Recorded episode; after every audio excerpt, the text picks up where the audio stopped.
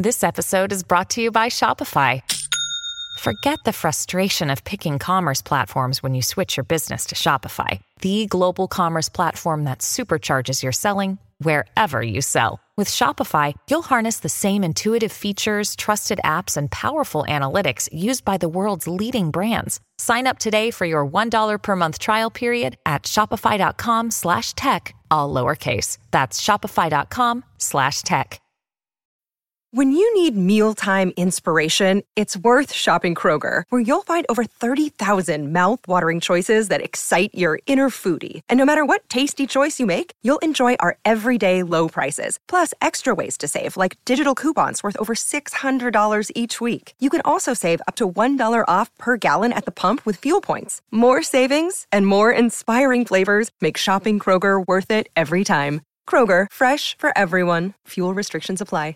It's time. It's time to hit the ice, Penguin fans. Chris Mack has you covered with all the news and notes surrounding, surrounding your Penguin. Only on Fifth Avenue Face Off.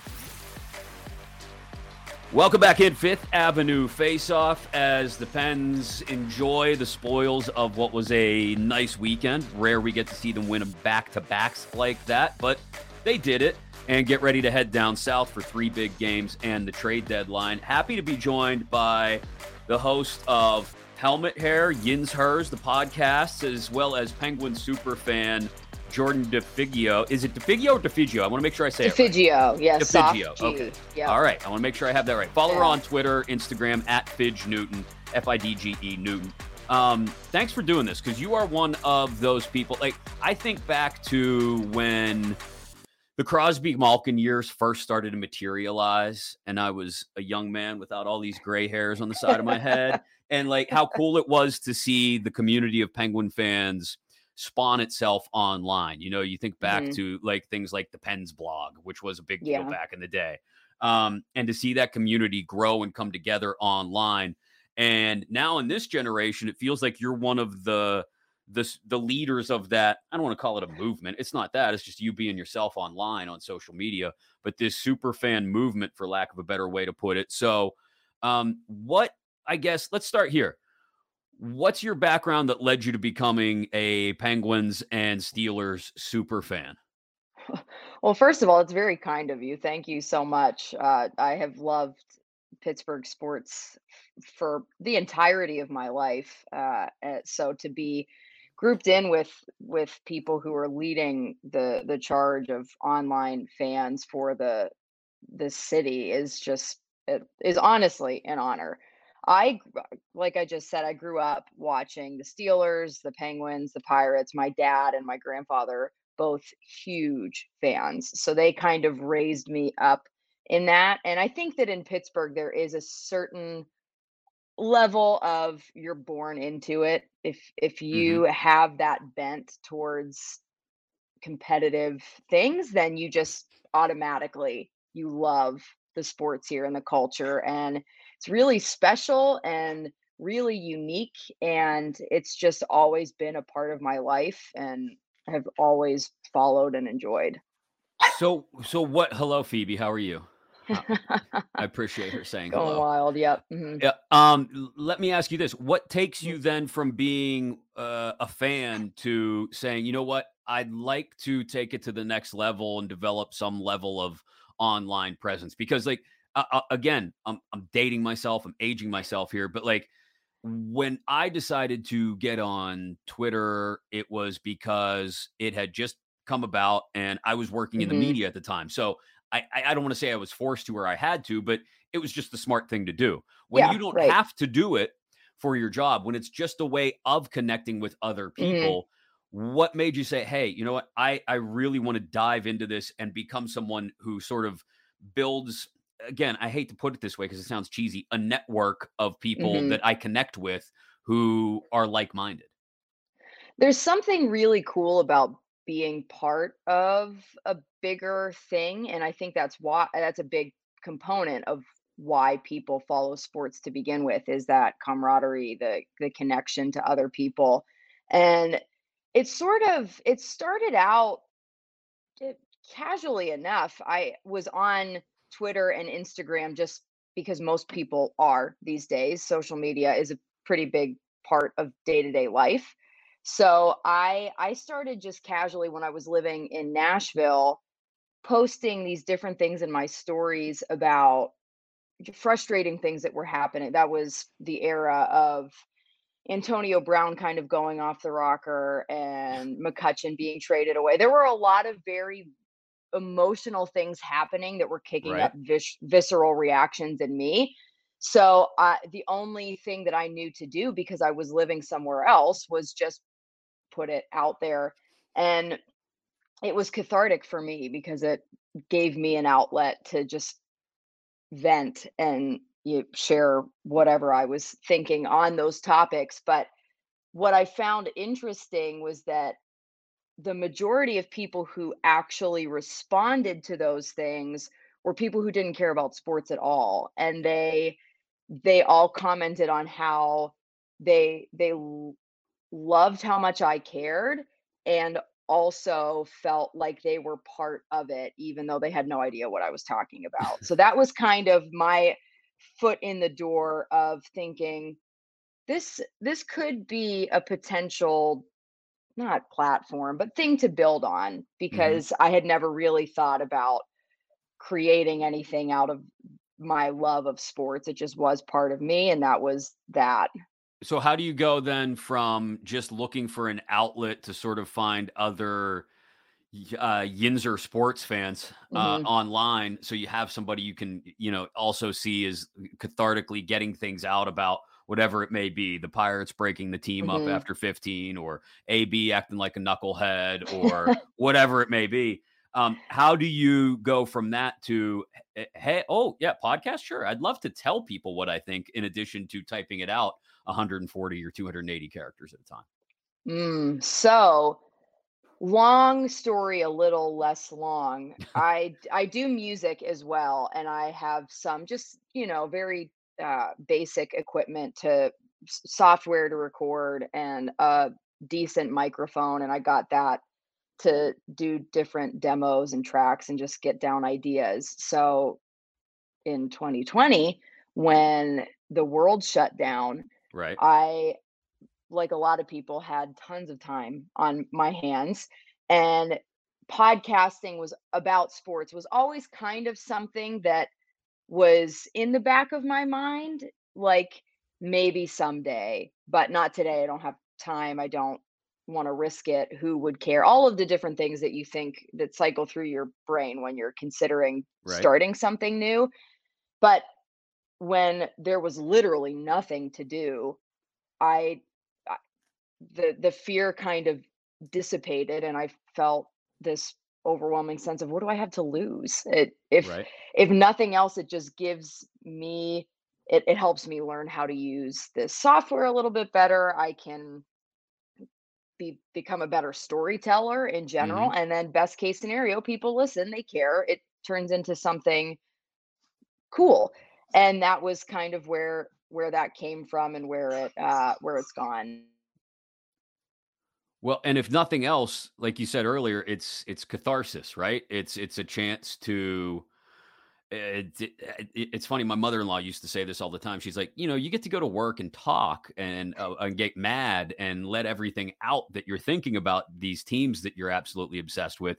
It's basically your therapy. Like you're, Mhm. and I was like, yeah, you you have a hell of a point there. That's that's true. It is. It's therapy. It's catharsis. Getting everything out. So that's a that's a really good point. So that which brings us to today. It is Monday, February 27th, because people may download this and listen to it later. Um, in fact, Yeah. that's my hope. Um, so that being said, we're coming off of the Pens winning back to backs for what feels like the first time in a year. Um, right? um, a, a, a huge win over a really good Tampa Bay Lightning team in a huge way with the half dozen unanswered goals after nearly letting one in St. Louis slip away. But nonetheless, it's a good weekend. So, as a fan, how do you walk away after we were ready to like burn the whole thing to the ground on on Friday after the loss to Edmonton? All of us, every Yeah. single one of us was ready to Mhm. trade them all. Um, how do you feel about it now? How much of you uh, allowed yourself to come back around to uh, maybe they're not the worst thing in the world? Um, I would say I would say that I'm not quite I was never at that point where I was like they're the worst thing in the world. I always kind of felt like they have the pieces there. They're just really struggling. They're overthinking everything. Mhm. And I think that what we saw this weekend from them, more so in the Tampa Bay game than the St. Louis game, because that was a lot closer, they stopped it from what I could see. They stopped overthinking everything. They weren't making extra passes when they didn't have to. They were just shooting the puck. They were getting in front of the net. They were doing all the things that they hadn't been doing for forever. And they were seeing results from it, especially that bottom line, having Teddy Blueger score, having Drew Mhm. O'Connor score. That was massive for them and for that that boost in momentum that they needed because the the fourth line has been playing relatively well. They've they've defended well, they've forechecked well, they've been all over the ice, and uh, to see them rewarded for that was good. However, however, that third line is still rough. Uh, what do you do with that? You need some guys to come in, maybe just one guy come in, shake things Mhm. up, and I I just don't trust that they're going to keep playing that way. I feel like they're going to revert back to the let's just see how many times we can pass the puck in front of the net before we can get it to the net. I, I don't know. I'm I'm nervous, but I'm a little bit more hopeful than I've been in a while because they've they played well against two well maybe again not St. Louis so much, but the Tampa Bay Lightning. They played really well against them and sometimes that's exactly what you need to build on. Just not sure if they're going to build on it. Right. That's the question now as they head head to Nashville. So you, you're wearing. I, I'm I'm looking at your. You're wearing your Predators hat. What is this? Mhm. Is this like? it's a it's a free hat. I got it for free because a Christmas I my mom got me a Chris Letang jersey for Christmas and it took forever to get here. So the company was like, take a free hat. And that's what it is. That's okay. Hey, if, if I I got plenty of free stuff that I I wear just because it's free stuff. Yeah, why not? Yeah, you gotta take advantage of it. Ab- absolutely. So uh, I'm going to put you. I'm going to put Jordan DeFigio in Ron Hextall's seat. Ron Hextall's been thrown out the window, and y- y- I, he had a terrible fall. He's been in an accident. He's going to be okay. He's going to survive, but he's in the hospital, unable to use a phone or talk or speak or even text over the Oh. next week. So you're in charge now Bummer. because yeah, you seem really broken up about that hypothetical Whoops. there. I put you in charge. What are you doing Okay. between now and three o'clock on Friday? Something, anything.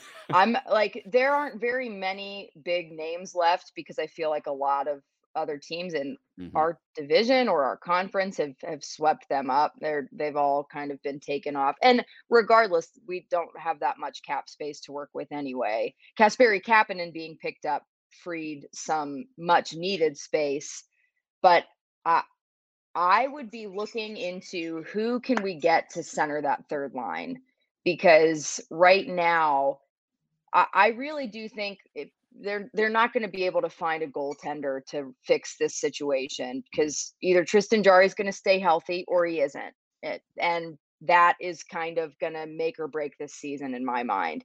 So Okay. don't don't go wild trying to get a backup goaltender just in case Jarry gets hurt. I think that if he can stay healthy, DeSmith is a very serviceable backup. And Right. ideally, going down the stretch, you won't need him. So if that is what I'm anticipating being the case and understanding if if Jarry gets hurt, we're probably our season is over. Right. I would be looking into the market like, okay, may we're probably not going to be able to get anybody to take on the cap hit of Jeff Carter, but you never know because I didn't think that anybody was going to take on Kapanen's cap hit. So yeah. I would I would be doing I would be making as many phone calls as possible, seeing who we can move to get somebody else in. And again, not a big name. We don't need a big name. Our top two lines have been performing very well. All we need is maybe a depth piece or two more than we currently have because I trust the fourth line. It's just that third line. eh, eh, eh. And like looking at the looking at the rosters from the back-to-back cup runs, with you know the exception of the the all-star third line that we had of Mm-hmm. Bonino, Kessel, Hagelin, like the the other guys who were the depth pieces were relatively inexpensive, but they all played really well. And Right. I I'm not super I haven't been that in tune with who other teams are kind of shopping around, but I would definitely be on the phone from now until 3 p.m. on Thursday, seeing who I could get to to just mix up that third line because they need they need some new life and some new energy, and they're just not going to get it if if Hextall sits on his hands. So before I let you run, uh, where can people find you? Where can they follow you? Where can they keep up with what you're up to these days? I am in most places. I'm on Twitter and Instagram at Fidge Newton. I have my Helmet Hair podcast. That's at Helmet Hair Pod on both Twitter and Instagram, and you can you can listen to episodes wherever you find your podcasts. Mhm. So very easy to find. It's just Helmet Hair, and uh, yeah, I'm I'm primarily on the sports train on Twitter. So that's um, where you can find me. All right. Well, we're going to keep up with you because I think it's wildly entertaining. Uh, um, the Super Bowl party looked fantastic. I Oh, have it was a blast! It was I- a blast. I would have had to roll out of there. You would have had to just push me down the steps. we all did. Yeah. yeah, because I wouldn't have been able to walk out. Um, keep up the great work. Uh, I think you uh, you do a great job of developing what is a fun atmosphere on social media. All too many times, people just want to be angry, just to be angry online. Mhm. And I get the Yeah. sense that it's uh, that you're about a whole lot more than just that. It's about, like I said earlier at the start, developing that that community, that connection online. So I, anytime there are positive people doing that, it's a good thing. Uh, and I want to let them know that it's appreciated. So Jordan, thanks for the time today. I really appreciate it. Thank you so much for having me. It was a pleasure, and I just I'm really appreciative that you asked me to do this.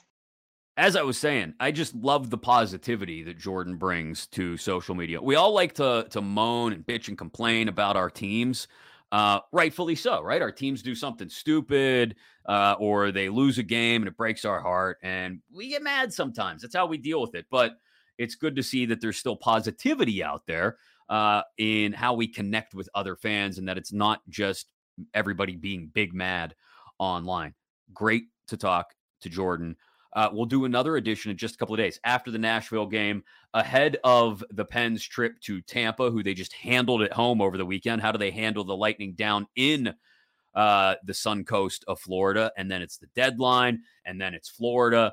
Everything's coming hot and heavy at this point. So, how do the Pens handle it over the next couple of weeks? Hopefully, it's a whole lot more of what we saw against the Lightning and the Blues, and a whole lot less of what we saw last week uh, against the Oilers, for example. But we'll be back to break it all down the Nashville game and look ahead to the next matchup with the Lightning on the next episode of Fifth Avenue Face Off. Don't forget, you got to subscribe inside your Audacy app or wherever you get your podcasts. Download, listen, rate, and review. We appreciate all of it as we roll along, chug towards the trade deadline and down the stretch run It depends. Chris Mack, thank you for joining me here on another episode of Fifth Avenue Face Off.